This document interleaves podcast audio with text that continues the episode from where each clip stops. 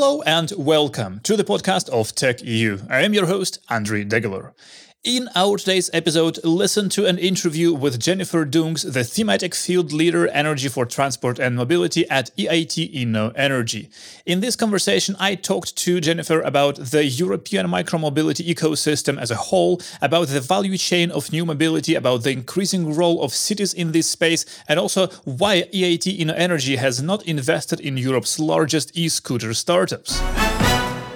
So, my name is Jennifer Dungs. I come from the United States. Um, I've been working in the automotive industry for the last 20 some years, primarily focused on electric mobility and the new mobility trends, such as connected, autonomous, shared, and electric.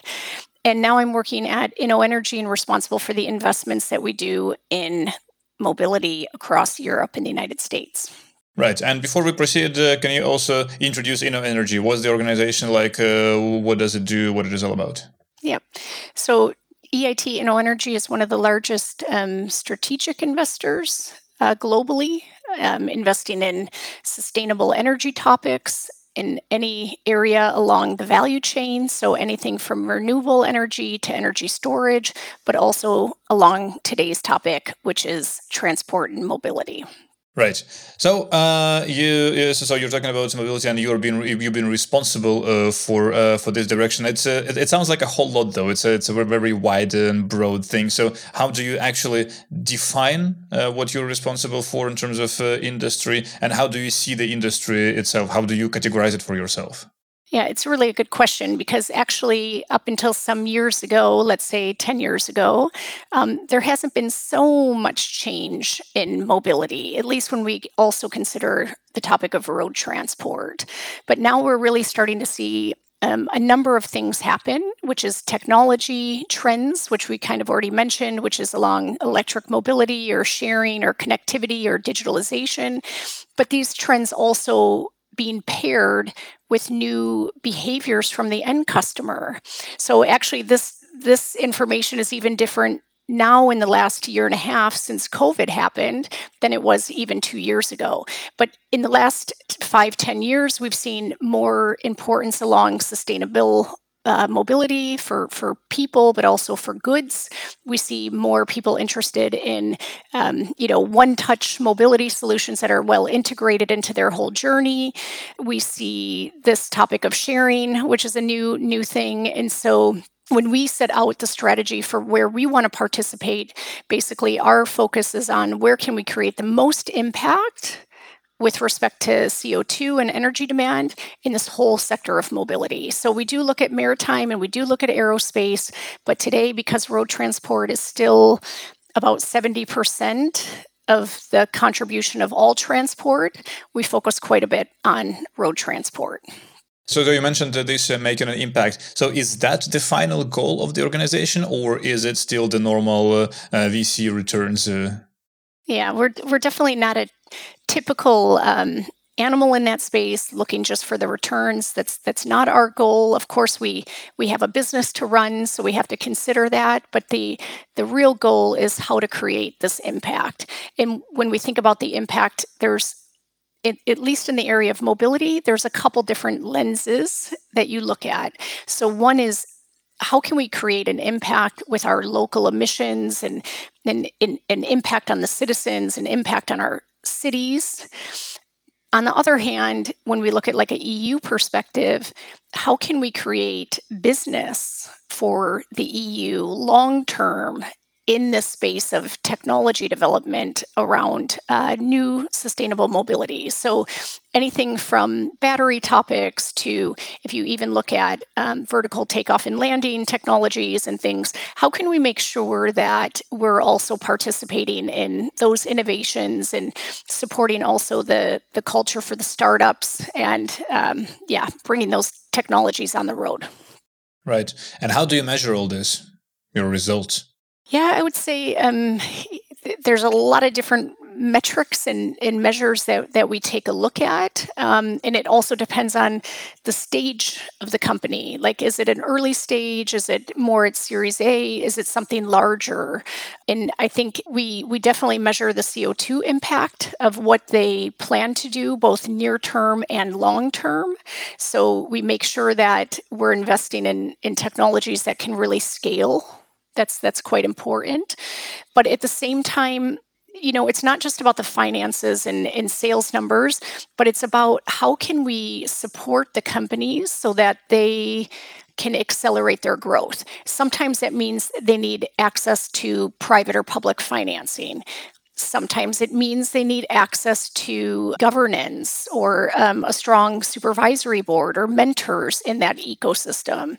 Maybe they need support with their supply chain, multi sourcing, or more local production, or, or things like that. So it's kind of not a one plan fits all, um, and also from what metrics we look at. So we kind of look at for each individual company, what do they need right now, and then what can we do to try to address those challenges, and then measure that impact in the in the near term. But right. hopefully, you should see something in the bottom line as well that that's going at least in the right direction. Right. And if there is there any particular stage or any particular ticket size that you would normally be uh, writing to companies? Yeah, I'd say uh, that's another place where we're quite flexible. Um, mm-hmm. So, you know, there's certain topics that are more related to a company being founded so creating a business and for those those are the early ticket um, companies. We then have kind of a sweet spot for commercializing uh, vehicles or commercializing the technologies, let's say. Mm-hmm. And for that, that means that we need to connect these startups to um, partners. So whether it's um, partners that support with production or partners that support with um, any kind of topic that helps them then scale and we also invest in that space so really the the step where they go and scale um, and then we have other models where we're working with companies that are looking for um, larger amounts of support and funding. And there we're looking on how we can create bankable assets, where then by that you can um, hopefully unlock some some financing from the banks and, and other ways to support them with with growth that's like much larger at that point. An example of that mm-hmm. is is also what you see with Verkor or Northvolt. Um, Verkor and Northvolt are both doing green battery cell production in Europe, and for those initiatives to set that up, you need a massive amount of money, right? So it's uh, it's it's about securing end customers and the off takers, and then making these assets bankable. Are you among the investors of uh, Northvolt and Verkor? Yes. Yeah, so both. Um, so we were an early investor in right. Northvolt, um, and Faircore. Um, we helped uh, set up that company. So we really support like the entire value chain. So even in the area of mobility, a lot of the activities, and, and maybe we had talked about it before, were around last mile vehicles. So anything for people and goods, but part of that whole storyline is then the battery. So it's it's batteries for passenger cars, but of course, coming up from a quantity standpoint, we'll see a lot more vehicles that are um, two and three wheeled vehicles coming up. And so, how do we secure the, the value chain for that, the cells, the packaging in Europe for all of those new innovations, especially when there's so much competition right now with securing that for the passenger cars? Yeah, yeah, that's right. So uh, the conversation that uh, led uh, eventually to this recording uh, started uh, with this uh, micromobility report that InnoEnergy put out. So do you do you mind maybe walking me through quickly through the report and the main points that you've been making there? Yeah, sure. So basically, our our motivation for this was just it, as we've all seen, as, as you've seen as well, probably in your own backyard, in the last couple of years, uh, micromobility and scooters and e bikes have kind of popped up in all of our cities. And I think a lot of us have also recognized that the way that it's been deployed hasn't always been ideal in terms of sustainability and um, safety and like impact um, in the cities because essentially we want to have the right impact of switching people from their car to something like a two or three wheeled vehicle in the city and also with with the logistics. So we kind of wanted to look at okay what are the biggest challenges in there? Um, what are some solutions?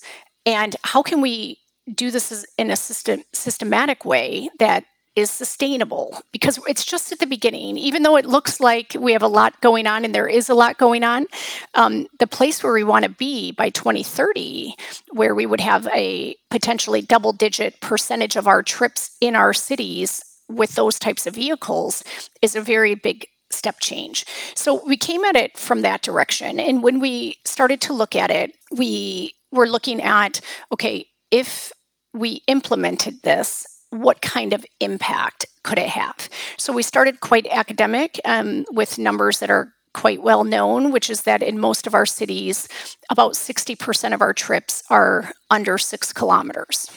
And then we kind of looked at all the different use cases that we all move around in that six kilometers or less, and really asked the question of those distances, how much could theoretically be done with a vehicle other than a car?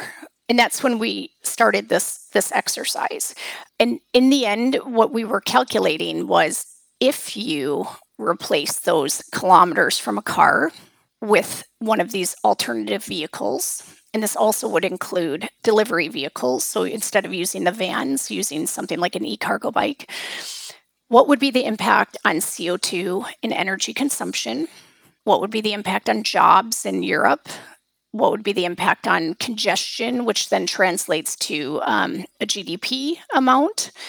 And lastly, but not unimportant, how could that affect our space in the cities? And so the numbers in, in there, um, I'll just like give a give a quick mention of them, but it, again, it was about 30 million tons of CO2 that you could save a year. And maybe just to say something about some of the assumptions. So the CO2 savings comes from a number of different things. So it comes from the assumption of doing more local production and doing the production in net zero production facilities. So using renewable energy and producing locally. Another place where you can have a CO2 savings, for example, is if you use recycled aluminum. So today, a lot of the vehicles, the, the smaller ones, they are using recycled aluminum, but maybe 20%. And actually, in theory, you could actually get up to about 100%. Then there's some topics that are like software related, so preventative maintenance, over the air updates, things like that, where you can actually extend the lifetime of the vehicles. And the lifetime is actually a topic I think also most people talk about, where in the beginning the vehicles were lasting, I don't know, a couple months. And so in our assumption, we we said that the, the lifetime could double. And I think realistically it could go much more than that, more than just doubling the lifetime. But those are some of the the, the inputs that that we kind of looked at. So producing the battery locally, the vehicle, longer lifetimes because of a number of reasons. And then that same impact is translated to energy consumption. With the jobs, you know, the what we looked at in this report was about a million jobs, and um, that's about 200,000 or so direct jobs, and the rest are indirect jobs. But just to give a context, uh, the whole auto industry is about like 13.8 million jobs. So it's it's a substantial amount of jobs for um, this new business, let's say, or this new uh, sector within mobility. And part of those jobs are for doing the production. I see, and uh, and so what I, what was interesting in this uh, report and uh, in the conversations that uh, we had uh, before is this vision of a value chain uh, that you mentioned before that has to be sort of formed in in Europe for for this industry. what what would it look like? What do you mean by a value chain -hmm. when mm-hmm. you're talking about it? Yeah, so you know, maybe one of the um, most simple ways to introduce this is that if we think back to the battery for the passenger cars, it was really maybe five years ago, and not not too much uh, longer, that everyone in Europe the OEMs, et cetera, said we won't produce the battery in in Europe. It's it's it's already too yeah. far ahead and it's too cheap in Asia, and that's what we're going to do. Then there was a big discussion on what if we did do it here? What does it mean for jobs? What does it mean for our economy and, and, and sustainability as well? And that's when they kind of unlocked this whole topic. And what they did is, um, you know, when Northvolt uh, was founded, you know, they were going to do the cell production. But if you look up and downstream, like where do you get the raw materials from? Does it make sense that you're hmm. sourcing all those raw materials also outside of Europe? And then there was some discussion on okay, no, let's let's set up some mining projects. Right. So now there are several mining projects actually across Europe, in Spain and elsewhere for raw materials. On the other side of the value chain is recycling. So again, what I what it's meant with this whole value chain in, in terms of now let's say last mile mobility is where do we get the components from? Where do we do the mm-hmm. recycling? Where do we get the battery? And kind of the you know, at least for the battery, it's it's it's sort of piggybacking on what's happening with the passenger cars but for the rest of it, um, also the materials. So let's look up and downstream all the way to a closed loop. Um, what part of the value chain can we also have in Europe? It doesn't need to be exclusively one way or uh, the other. I mean, these sectors are so large. There's plenty of room for, um, you know, multi-sourcing and, and business across across the ponds.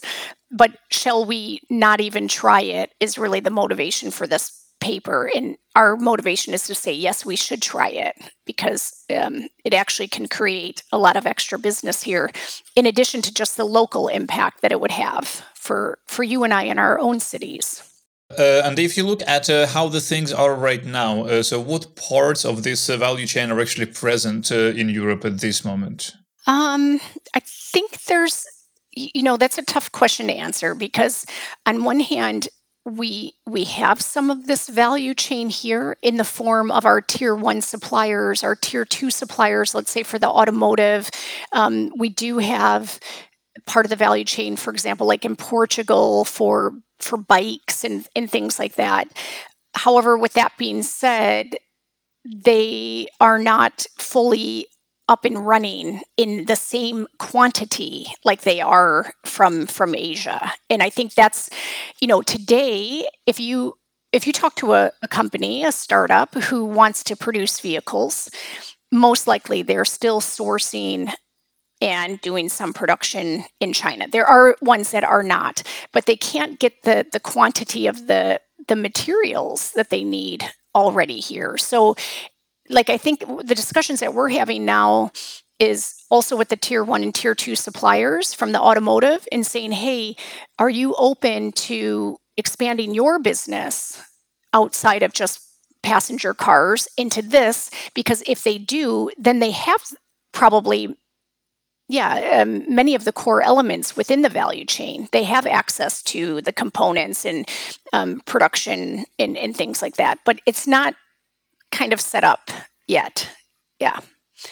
And, and, and the other part about it is, you know, with the electric mobility topic, you can see as well as as I can see just the huge um, commitment now from the OEMs, and they're securing the batteries and the whole value chain around it. And you see the different OEMs kind of taking different approaches. What that means, though, is that there's less availability of, of batteries than for micromobility in two and three wheeled vehicles. And so, again, I don't know what role regulation shall play in this discussion, but somehow we need to make sure that there's also a priority for these other vehicles. Because, in my opinion, if we just switch from combustion engines to electric cars, we did a real disservice to the future of mobility. So th- we because that's not enough. Like we should be using really purpose built vehicles. So what is what do you what do you need to do? You maybe you need to take yeah your your child later pick them up from school or take them somewhere or, or I need to go get groceries and do we always need to take the car or could we take something else? And that's I think that's where I see the end game of all of this. Mm-hmm. Do you think it's actually realistic to have this sort of prioritization uh, built into this uh, uh, battery production? I think it's quite difficult because it's going to be a business game, right? And the battery cost for the car is going to be significantly more than what it would be for yeah. um, an e cargo bike or, or something like that. But maybe a better way to answer that or to support this is just making sure that those companies like Verkor or Northvolt can continue to scale as quickly as they can so that then they have the capacity to do that at some point.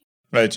So, and uh, you uh, being an uh, investor, strategic investor, as you mentioned. Uh, so, what's your what's your portfolio in this uh, in this industry? Like, what is it you're investing in, and how do you how, how do you build uh, your portfolio through this lens of creating a value chain in Europe? Yeah. So we have at our company five different portfolios. This one that we're talking about today is the one I'm responsible for, which is just mobility. And we have about 30 different companies in there that we've invested in in the last two years. So we've built it up quite quite quickly. Um, with that being said, most of our investments, so let's say 80%, are in the area of road transport.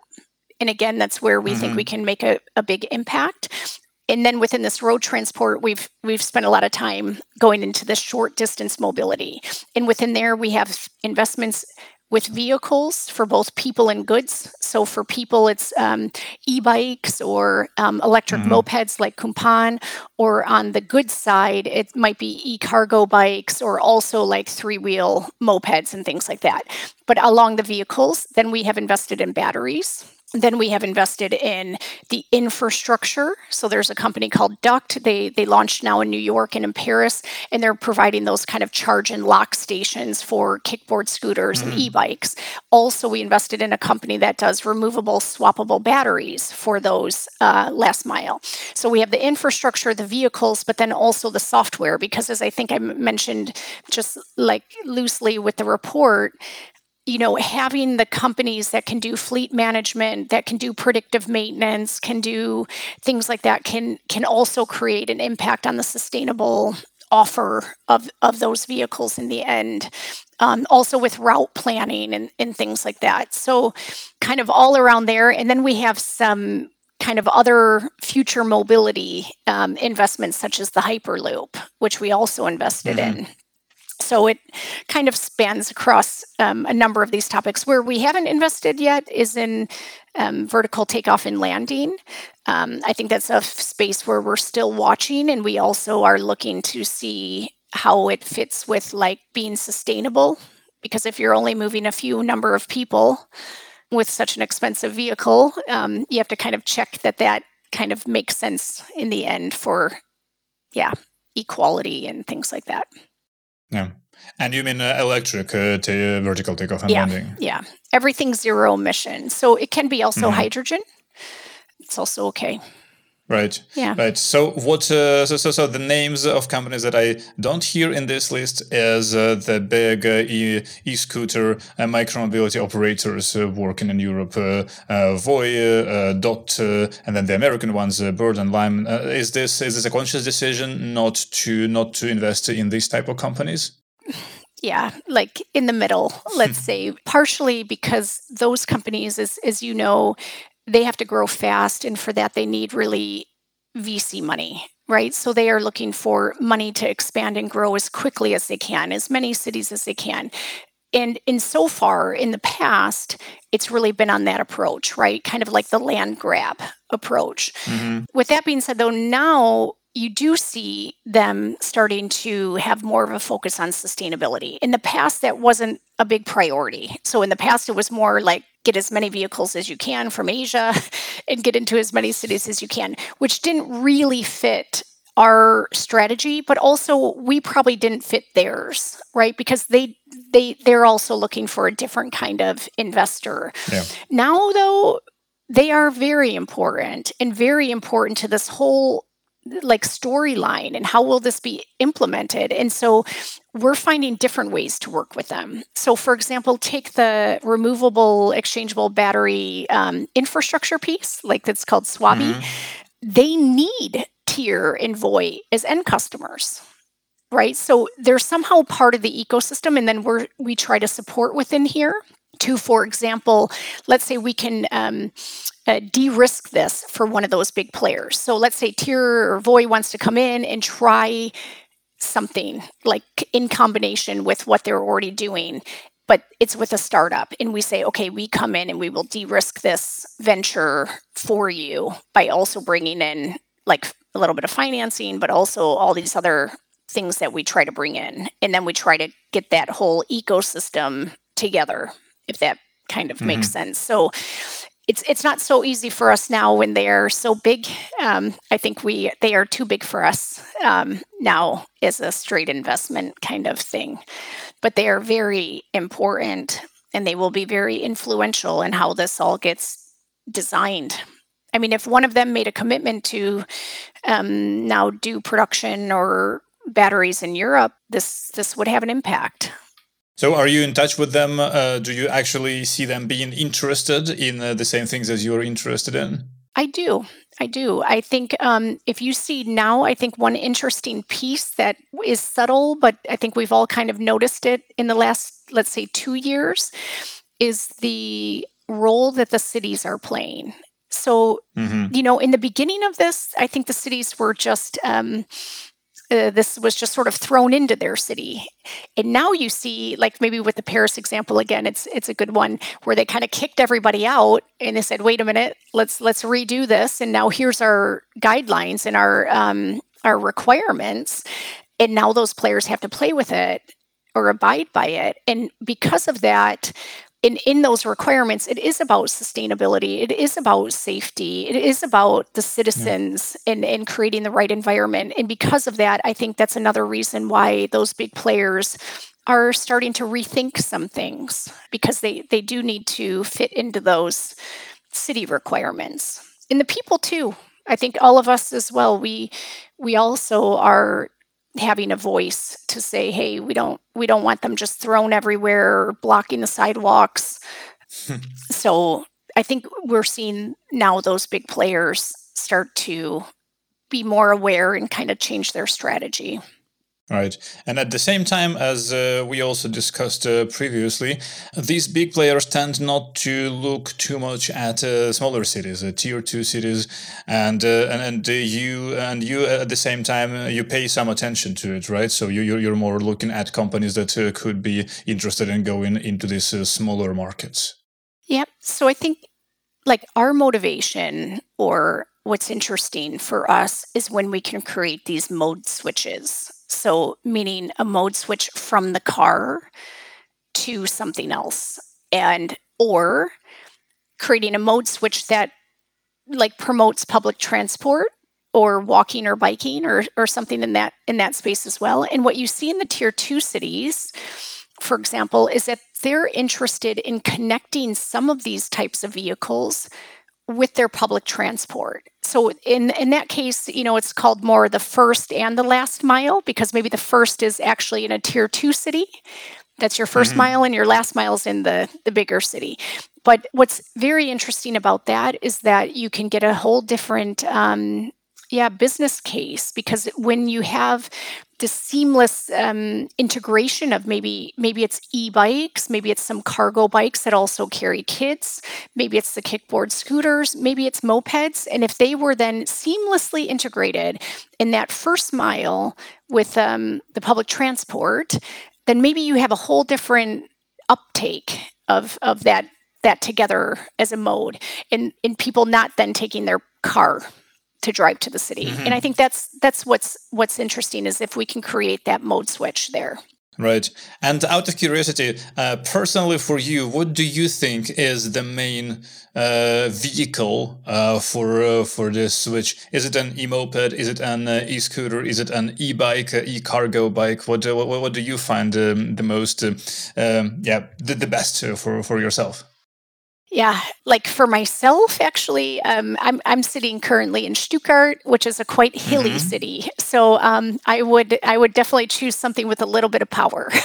so I, I, would either take you know like a souped up e-bike, um, but or like a e-cargo bike but i think you know it's such a good question um, because and you see the same thing in e-commerce there are so many different use cases right so you have the younger demographic the older demographic the i need to carry stuff you know use case. Um, it just it really changes. And i think e- even any one of us we may not have the same preference in in some years from now. We may also change. And so i think it's a really important message that we need these fleets just like we do today with cars there isn't one car you know? You you have the the two door convertibles you have the SUVs you have the sedans you kind of have everything and we do need that same kind of choice around this because otherwise we rule out too many use cases. Um, if you're heading out with a night of friends, maybe you don't all want to take e cargo bikes, right? You just want to jump on the kickboard scooters. It depends on your distance. Um,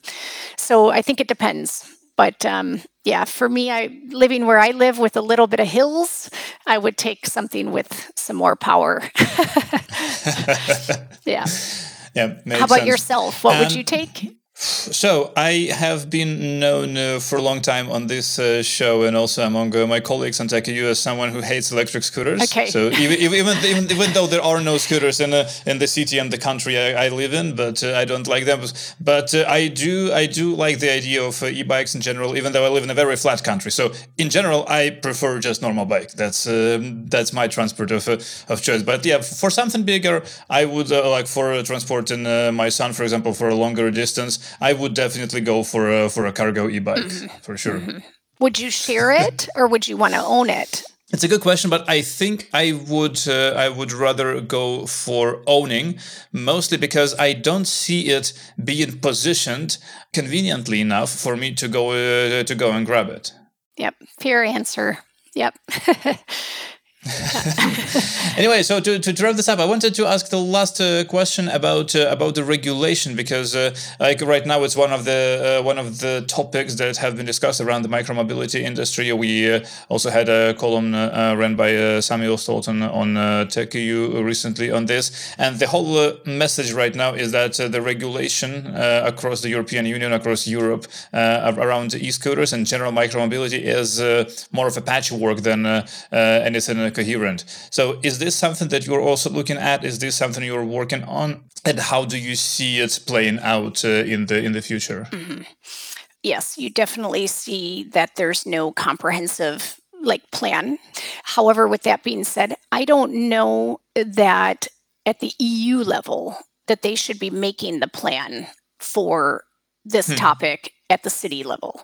I think there should be like guidelines. So this whole topic of production or you know how yeah like how maybe recycling the the lifetime of the vehicles things like that. There should be guidance there as well as um, the batteries for sure.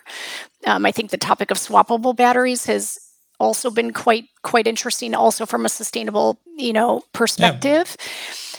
but the cities i think need to have space. So what you said you know in, in where you live they're not allowed. And I, I don't think that it should be some other um, level of regulation that says that they shall be allowed. So I think there needs to be some flexibility with that. But then again, with the mode switch in connection to public transport, I do think all cities should take a look, and at the EU level, how the funding connected to public transport and things like that could be opened to allow for these other types of transport that are not cars. Mm-hmm. So I don't think this is something that should just be solely like at an EU level or at a national level. But without some kind of nudge, it might be difficult to get the uptake where you want to see it. But for me, the nudge comes more from infrastructure than anything else. Mm-hmm. So if we if we have no sidewalks that provide a safe environment for for riding some of these things, and you have to ride them on the same area as where the people are walking, I think that's you can have the best vehicles, you can have the best whatever, but this is just not a safe environment. So you really have to start with the infrastructure. But if you look at what they're doing in the US and also in Europe, there's a lot of initiatives going in the direction of infrastructure. So hopefully they can include that also for delivery vehicles, right? You don't want to walk in a in a in a walk lane, a pedestrian lane, and have some super large one meter wide cargo bike come whizzing by, right? So they, they really have to do that for both people and goods. Yeah, of course. Yeah, this makes a lot of sense. So, uh, Jennifer, thanks a lot for joining today. Thanks a lot for providing uh, this uh, interesting perspective on uh, on the industry. And uh, good luck. Uh, good luck with everything you're doing at InnoEnergy. Thank you, Andre, for for having me, and thank you all for listening. And yeah, hopefully we talk or see each other again sometime in the future. And this is it for today's episode. Thank you so much to Jennifer for joining this show, and big thanks to you for listening. If you like our podcast, follow us today wherever you listen to podcasts, and if that place has a possibility to rate and review the show, please do that as well. Our audio engineering is done by SoundPulse, that is sound-pulse.com. Your questions, suggestions, and opinions are always very welcome. Please send them by email to podcast at tech.eu. This was Tech EU Podcast. I am Andrii Degeler, and I will talk to you again very soon. For now, take care and enjoy your week. Bye bye.